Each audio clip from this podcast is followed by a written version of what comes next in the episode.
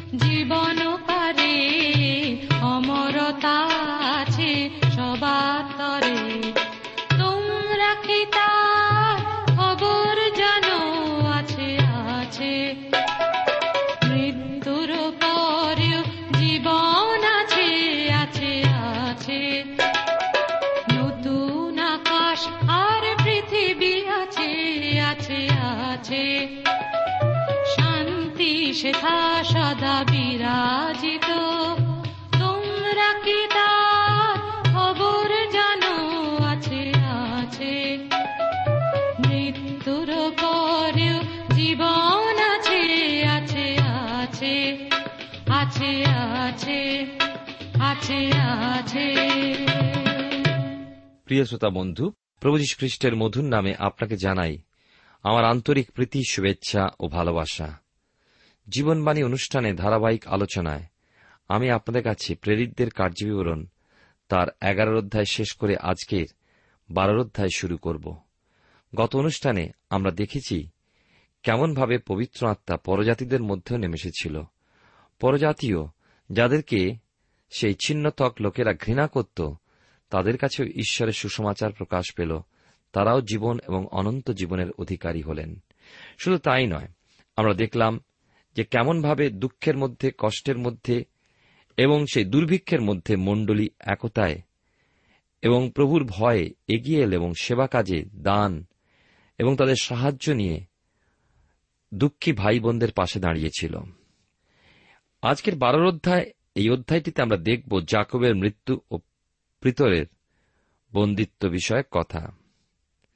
খ্রিস্টীয় মণ্ডলীতে সেই অত্যাচার এখন বৃদ্ধি পেয়েছে হেরোদ প্রথম আগ্রিপ্পের মাধ্যমে। শুধু তাই নয়, প্রভুর বারো জন শিষ্যের অন্তর্ভুক্ত ছিলেন জ্যাকব, তাঁকে বধ করা হয়েছে। পিতরকে রাখা হয়েছে কারাগারে বন্দী হিসাবে। অথচ এক অলৌকিক উদ্ধারও আমরা দেখতে চলেছি। ঈশ্বরের ন্যায় বিচারে হেরোদের মৃত্যু হল। এই খ্রিস্ট বিশ্বাসীদের উপরে অত্যাচারের মাত্রা যতই বৃদ্ধি পেল, ততই মণ্ডলী বৃদ্ধি পেয়ে উঠতে লাগল, আর সেই সঙ্গে ঈশ্বরের বাক্য ব্যাপ্ত হতে লাগল। আমরা আজকের আলোচনা করব প্রেরিতদের কার্যবিবরণ তার বারের অধ্যায়। বারের অধ্যায় আমরা প্রথম কয়েকটি পদ পাঠ করি, যা আছে দুশো তেষট্টি পৃষ্ঠায়। আপনার সামনে যদি বাইবেল আছে বা বাইবেলের নতুন নিয়ম, দয়া করে আমার সঙ্গে খুলবেন। জ্যাকবের বধ ও পিতরের উদ্ধার। তৎকালে হেরোদ রাজা মণ্ডলীর কয়েকজনের প্রতি উপদ্রব করিবার জন্য হস্তক্ষেপ করিলেন। তিনি জোহনের ভ্রাতা জ্যাকবকে খড়গ দ্বারা বধ করিলেন। ইহাতে যিহুদিরা সন্তুষ্ট হইল দেখিয়া তিনি আবার পিতরকেও ধরিলেন। তখন তাড়িশূন্য রুটির পর্বের সময় ছিল। তিনি তাহাকে ধরিয়া কারাগারে রাখিলেন এবং তাহাকে পাহারা দিবার জন্য চারিজনের দল, এমন চারিদল সেনার নিকটে সমর্পণ করিলেন। মনে করিলেন নিস্তার পর্বের পরে তাহাকে লোকদের কাছে আনিয়া উপস্থিত করিবেন। এইরূপে পিতর কারাবদ্ধ থাকিলেন, কিন্তু মণ্ডলী কর্তৃক তাহার বিষয় ঈশ্বরের নিকটে একাগ্রভাবে প্রার্থনা হইতেছিল। ঈশ্বর তাঁর আপন পঠিত বাক্যের দ্বারা আমাদের প্রত্যেককে আশীর্বাদ করুন। আসুন এই সময় আমরা প্রার্থনায় প্রভুর চরণতলে অবনত হই। প্রেমা পিতা ঈশ্বর, তোমার পবিত্র নামে ধন্যবাদ করি আজকের এই সুন্দর সময় সুযোগের জন্য, তোমার অপূর্ব উপস্থিতির জন্য। আশীর্বাদ করো প্রভু, তোমার এই পবিত্র বাক্য যা তুমি আমাদের সামনে রেখেছ তা যেন আমরা বুঝতে পারি এবং তোমার বাক্যের সত্য উপলব্ধি করতে পারি। প্রভু, তোমার বাক্য দ্বারা যেন আমরা চালিত হই। এই বাক্য শুধু আমাদের গৃহেতে লুকানো না থাকুক বা ভক্তি ভরে না রাখি, কিন্তু বাধ্যতার সঙ্গে তোমার সেই বাক্য পালনের মাধ্যমে যে আশীর্বাদ এবং তোমার সন্তুষ্টিজনক যা, তোমার মনোমত যা, তা আমরা যেন করতে পারি। তুমি বিশেষ করে আশীর্বাদ করো।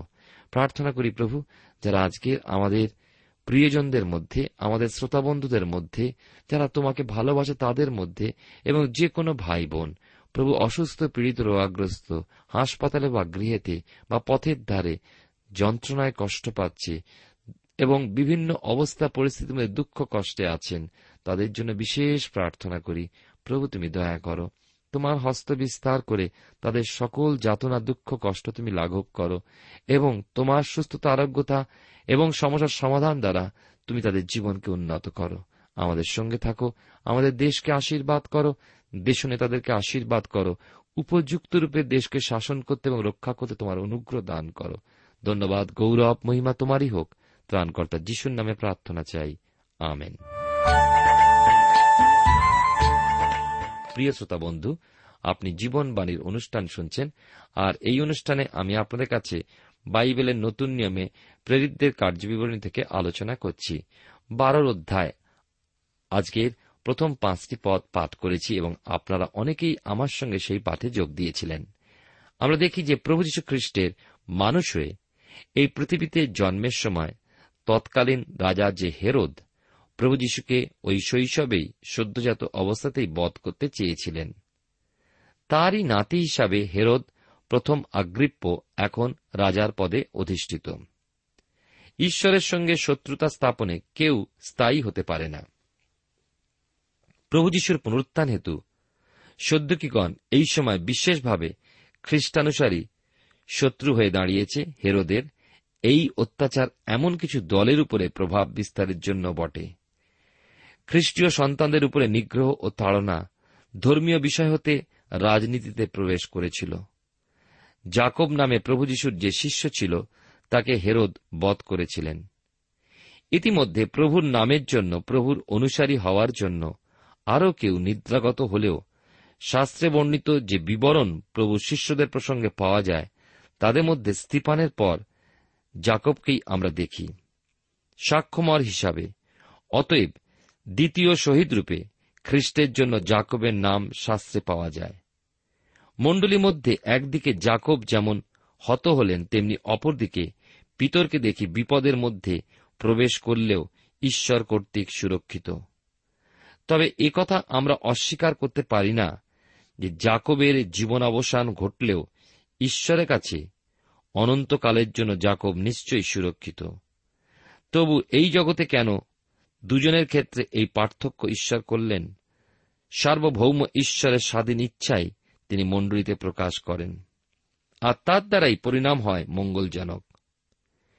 পৃথিবী ঈশ্বরের, তাঁর ইচ্ছাতেই তিনি সকলেই ঘটিয়ে চলেন। তেমনি মণ্ডলীও তাঁর, তিনি মণ্ডলীতে গমনাগমন করেন, তাঁর স্বাধীন ইচ্ছা মণ্ডলীতেও কার্যকারী করেন। জেরুজালেমস্থ মণ্ডলীর চালকদের একজনই ছিলেন জ্যাকব।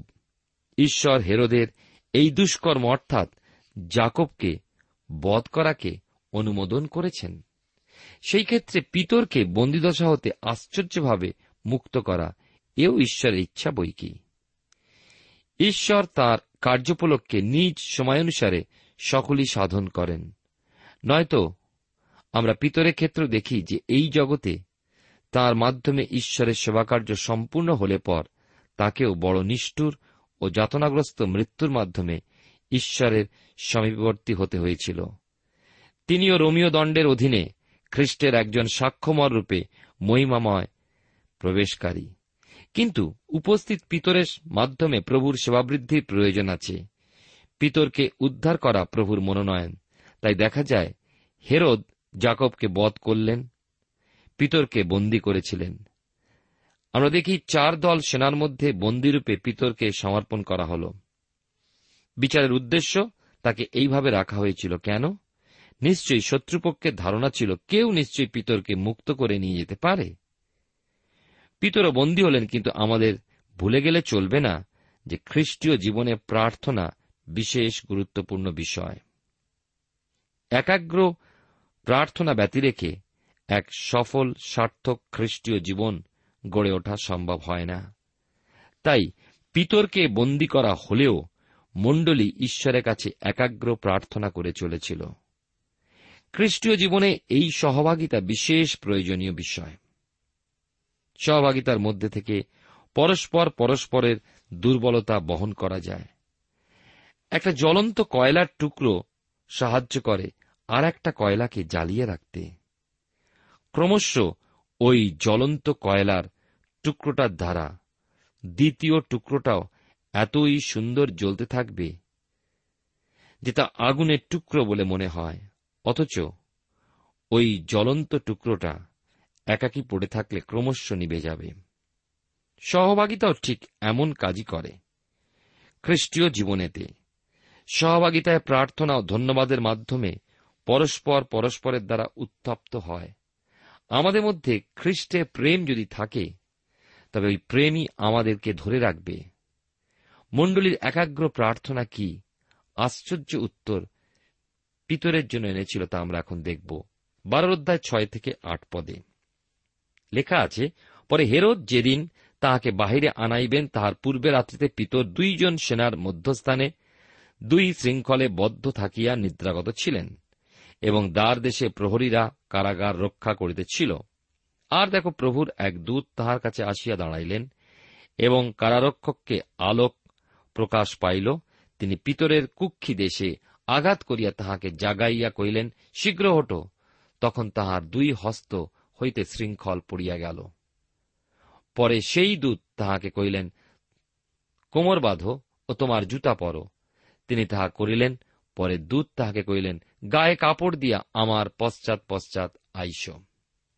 দুজন সেনার মধ্যেখানে দুজন শৃঙ্খলে বদ্ধ থেকে পিতর ছিলেন নিদ্রাগত। প্রভুর উপরে কত নির্ভরতা থাকলে অত্যাচারিত মানুষ এইভাবে জেলের মধ্যে ঘুমিয়ে থাকতে পারে। চিন্তার বিষয়, পরবর্তী দিনে অর্থাৎ নিস্তার পর্বের পর লোকদের মাঝে তার বিচারের উদ্দেশ্যে উপস্থিতি, অত্যাচারিত হিসাবে তার শারীরিক ও মানসিক ক্লান্তি, উদ্বিগ্নতা ইত্যাদি অনেক কিছুই তার মধ্যে থাকা স্বাভাবিক।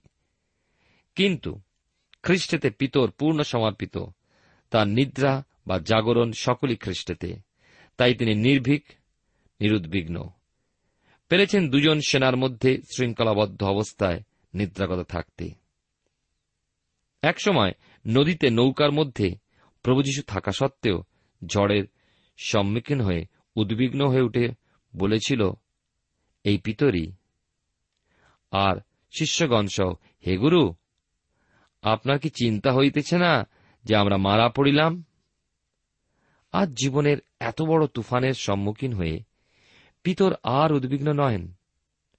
পবিত্র আত্মার শক্তিতে তিনি পরিপক্ক। সেই দিনের প্রভুর মধুর তিরস্কার প্রাপ্ত অল্প বিশ্বাসী সন্দেহপ্রবণ পিতর নয়, আজ পবিত্র আত্মার আগুনে দীক্ষিত বিশ্বাসে বলবন্ত পিতর।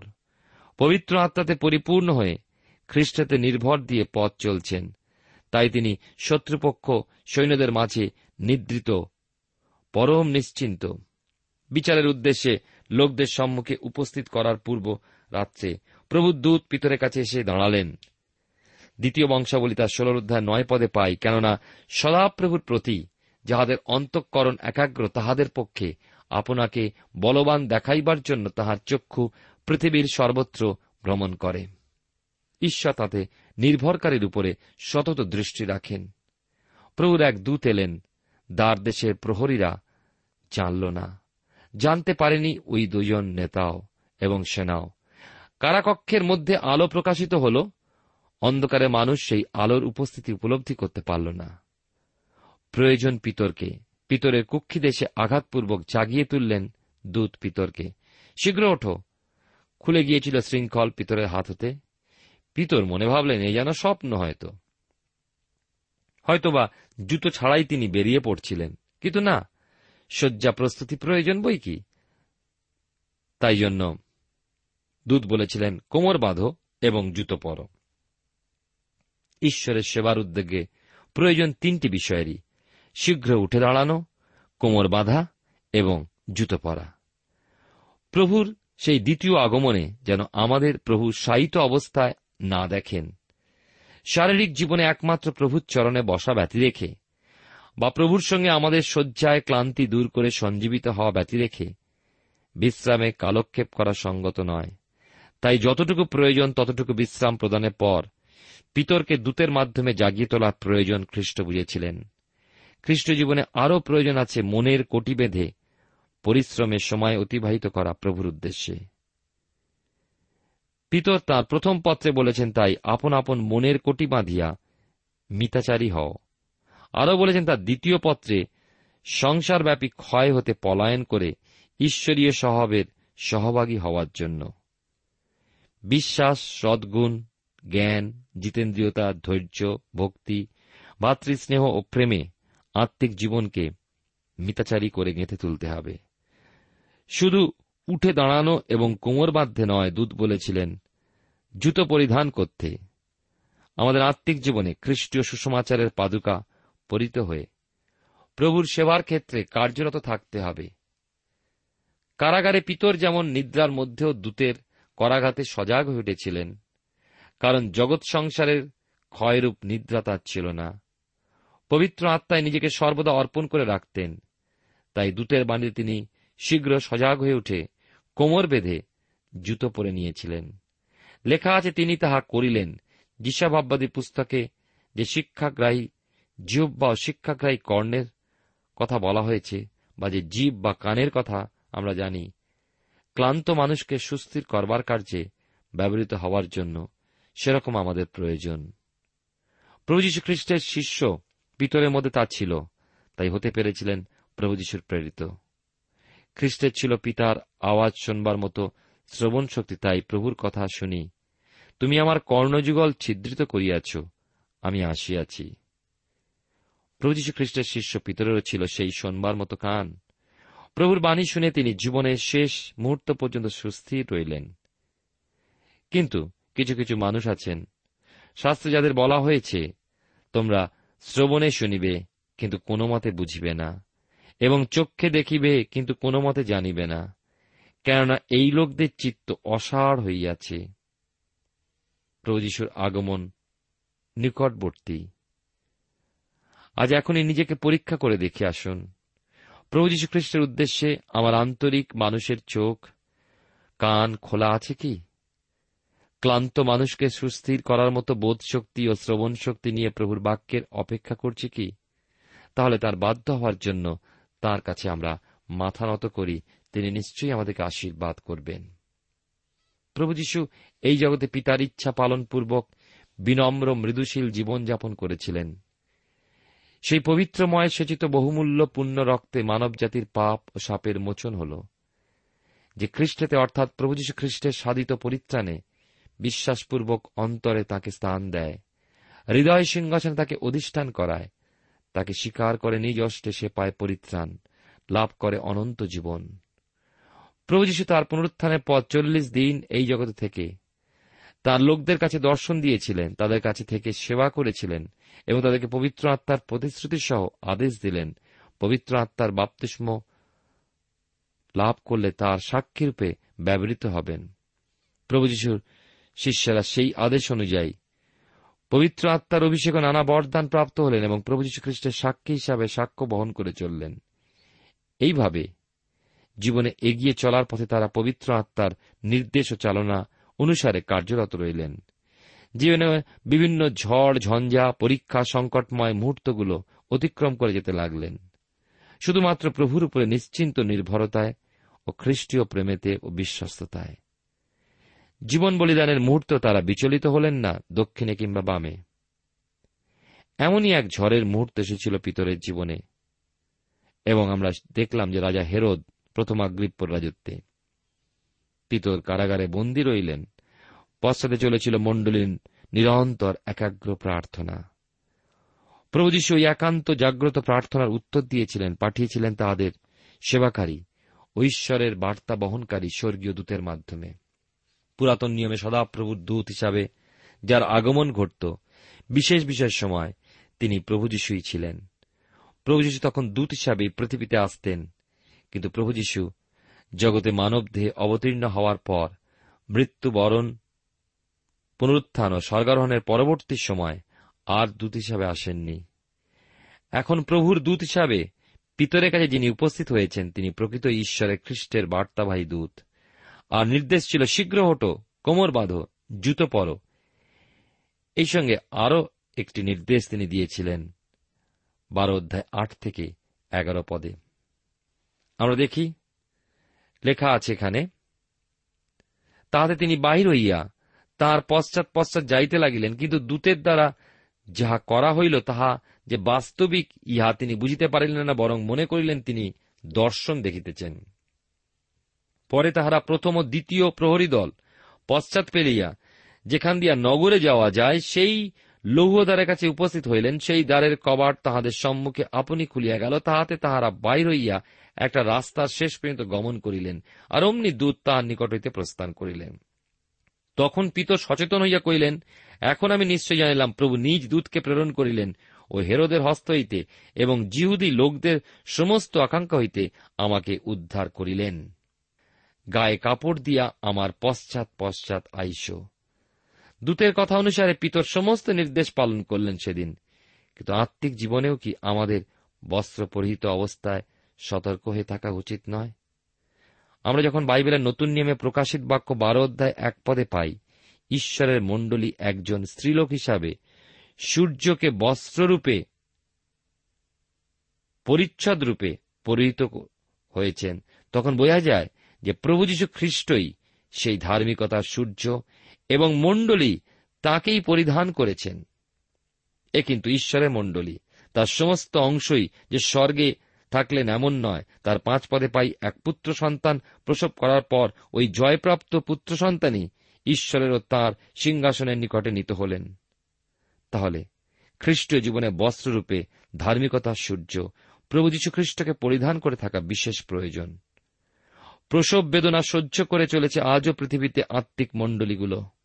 উদ্দেশ্য জয়প্রাপ্ত সন্তান প্রসব করা, কারণ মণ্ডলী সকলেই প্রভুর গোপন আগমনে ঊর্ধ্বে নিত হবে না, হবে শুধু সংসাররূপী ক্ষয় হতে রক্ষাপ্রাপ্ত বিজয়ীগণ। তারা চক্ষুর তারা চক্ষুর অভিলাষ, মাংসের অভিলাষ ও জীবিকার দর্প দ্বারা পরাজিত বা কলঙ্কিত হবে না। তারা হবে বিজয়ী অপেক্ষাও বিজয়ী। যিশাইয়া পুস্তকে একষট্টি ও দশ পদে পড়ি, আমি সদাপ্রভুতে অতিশয় আনন্দ করিব, আমার প্রাণ আমার ঈশ্বরের উদ্দেশ্যে উল্লাস করিবে, কেননা তিনি আমাকে পরিত্রাণ বস্ত্র পরাইয়াছেন, ধার্মিকতা পরিচ্ছদে পরিচ্ছন্ন করিয়াছেন। সিয়নকে নির্দেশ দেওয়া হয়েছে শাস্ত্রে বল পরিধান করতে। পিতর উঠলেন, বল পরিধান করলেন। আমাদেরকে পৃথিবীর সংকট, ক্লেশে, ক্লান্তির সময় প্রভুর প্রদত্ত বল বস্ত্র পরিধান অবশ্য কর্তব্য। কি সে বস্ত্র? পরিত্রাণ বস্ত্র তো পূর্বেই খ্রিস্টান পরিধান করে। যখন সে খ্রিস্টের মাধ্যমে ঈশ্বরের সন্তান নামে দীক্ষিত হয়েছে, তখন হতে সে খ্রিস্টকেই পরিধান করে ও দিনে দিনে তাতে বৃদ্ধি পেয়ে ওঠে। তা ধার্মিকতার সূর্যরূপ। প্রভু যীশু খ্রিস্টকে বস্ত্ররূপে পরিধান করাই দেখায়।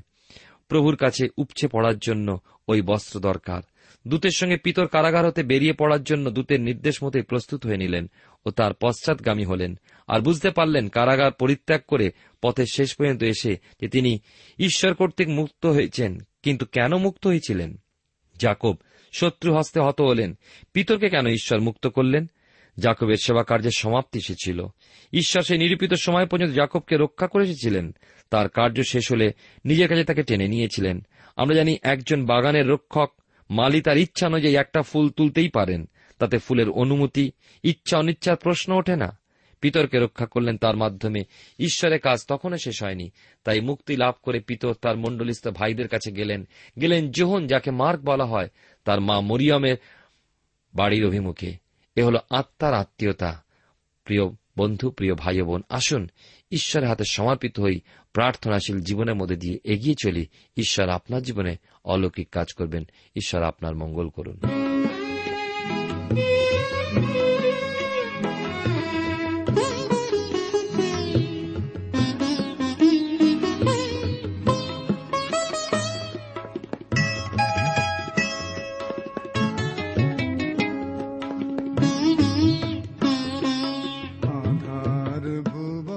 শ্রোতা বন্ধু, এতক্ষণ শুনলেন বাইবেল থেকে জীবনবাণীর আজকের আলোচনা।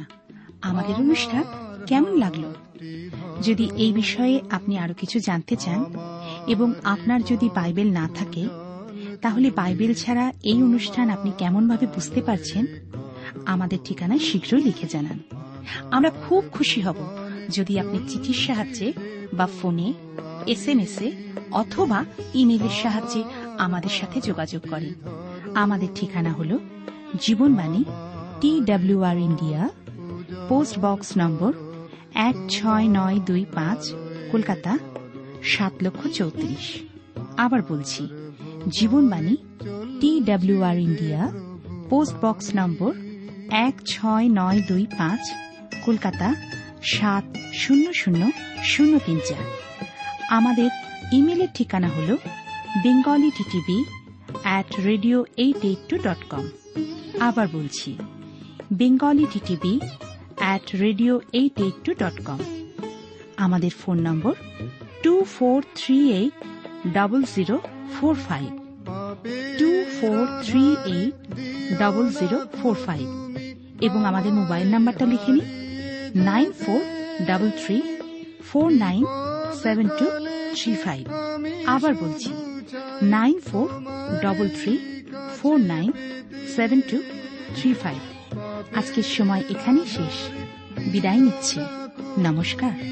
আমায় হারিয়ে যেতে, বিপদ কালেতে আমি শুধু চাই তোমারই কাছে পেতে। তোমার প্রেমের পূর্ণতা দিয়ে হৃদয়ে আমার ভরো। তোমার প্রেমের পূর্ণতা দিয়ে হৃদয়ে আমার।